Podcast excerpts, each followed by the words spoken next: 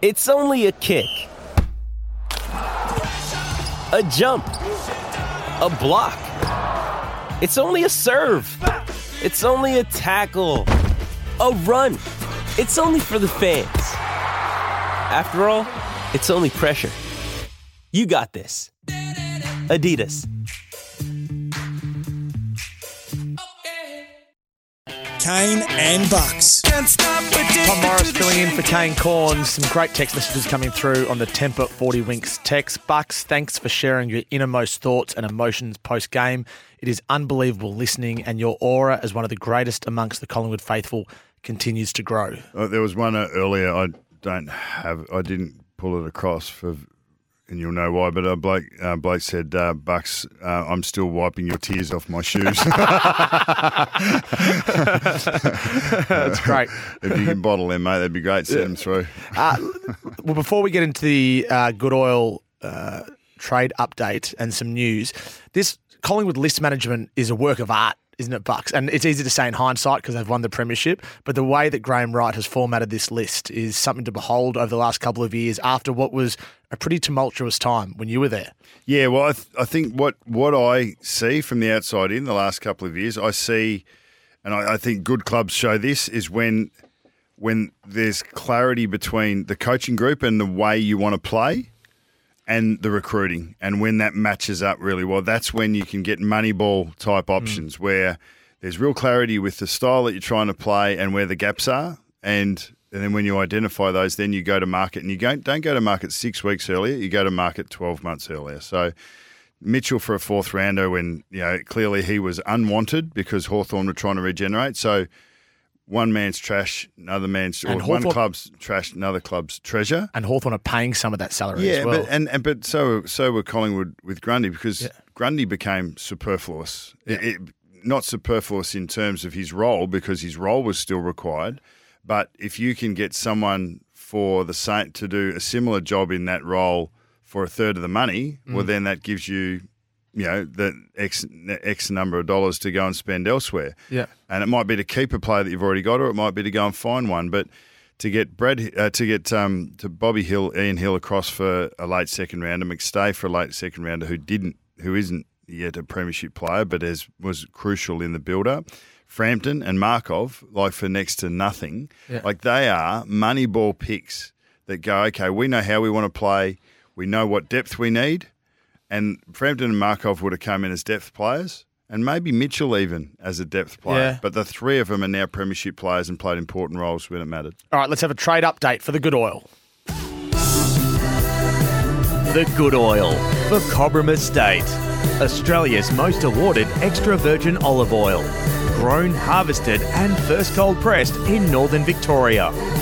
It's that time of year, Bucks. The trade period isn't far away. It starts next Monday. I'm on Trade Radio today from 1 till 3 with Sammy Edmund. Well, you're about to try and project onto what we've just spoken about, and it's easy, so much easier to back analyse, but you know, tell us what's going to happen in the future, mate. Well, I want to talk about Oleg Markov as well in maybe the hour from 8 to 9, but Mabior Chol is the player I want to start with. So he met with Hawthorn and North last week, and also Adelaide. Now, the Crows came to Melbourne to see him.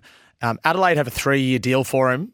North and Hawthorn might have a 3-year deal for him. They might have had a 4-year deal for him as well. Of course, he's got 2 years left at the Gold Coast Suns. I'm not sure Brisbane's interest in him is that strong anymore. So I really think it's Hawthorn, North or Adelaide, which he's got to choose. He's probably got to choose this week where he wants to be traded to. And the Gold Coast Suns will facilitate that. So it's an interesting one with Mabior Chol, given he's only been at the Suns for a couple of years. But I expect that decision to come this week. So he'd been an interesting case in point because his talent is undoubted. But at times throughout his career, and especially towards the end of last year, he looked uncompetitive at times. He didn't want to compete.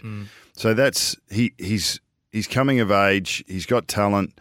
If he goes to the right environment with the right game plan to match him and his and you can capture his heart and mind towards what he can contribute to a team, he could be a really good Moneyball pick. Yep. But it's and then if he pops, you'll be going, okay, well, that club's done something exceptional, but it'll be a joint. Yes. It might be maturing of the player, finding the right environment, and then just settling. And sometimes when you get moved around a couple of times eventually you go, oh, geez, it is me. It's not someone else. It is me, and I need to, you know, knuckle down and get it done. So he's fallen down the pecking order at the Suns, as has Paddy Dow at Carlton. So this trade request, the Blues expect to come this week. The question is whether it's Sydney, as Riley Beveridge reported last week, or St Kilda. He's exactly the sort of player the Swans are after. They've got James Jordan, who's going to go there as a free agent, but St Kilda already has Jack Steele, Seb Ross, Brad Crouch to play that role. So he will be leaving the Blues.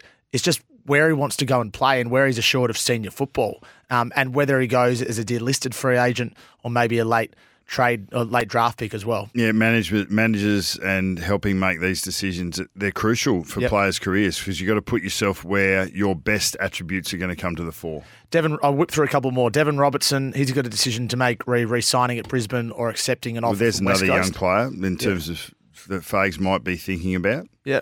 Tom Doedee, it's go time now. The season is finished for the Brisbane Lions, and they're clearly alongside Collingwood the front runners for him. He's a free agent. Adelaide is expecting him to go. It's just where he wants to go and on what sort of deal, because the Crows can't match what these other clubs are offering. But clearly the Pies and the Lions are in for him. I'm really interested in Todd Goldstein at Collingwood. Other clubs expect Goldstein to arrive at the Pies. They've already got Mason Cox and Darcy Moore. So what do you think the Collingwood thinking is behind that?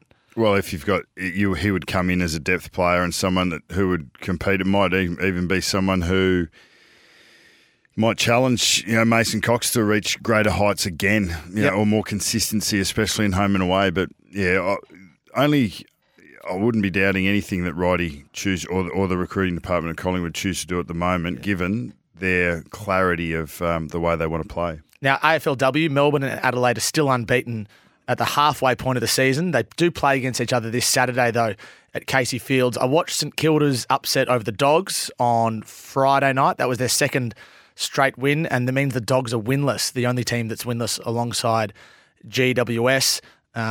Who were held to just 2 behinds against North Melbourne. So it is a worry, the gap between the best and worst in AFLW at the moment, Bucks. Well, it's taken a while for the AFL men's to get, and even all the talk around North Melbourne and the suite of picks that are coming their way. Yeah.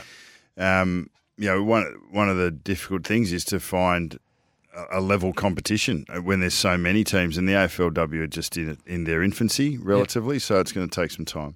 And Brisbane and North also had key wins to stay in touch with the top 2. That is the Good Oil, thanks to Cobram Estate, premium Australian extra virgin olive oil. I had a case delivered to me last week, Bucks, and it is delicious. My wife is very, very happy with the Cobram Estate olive oil. The Cricket World Cup also starts soon. We might talk about that. I'll send you my address. In the next hour, that is a trade update for local tyre power. Get 4 for the price of 3 on select Kumho, passenger and SUV tyres. Plenty more to come. Collingwood CEO Craig Kelly, Peter Moore, and speaks volumes on SEN Breakfast.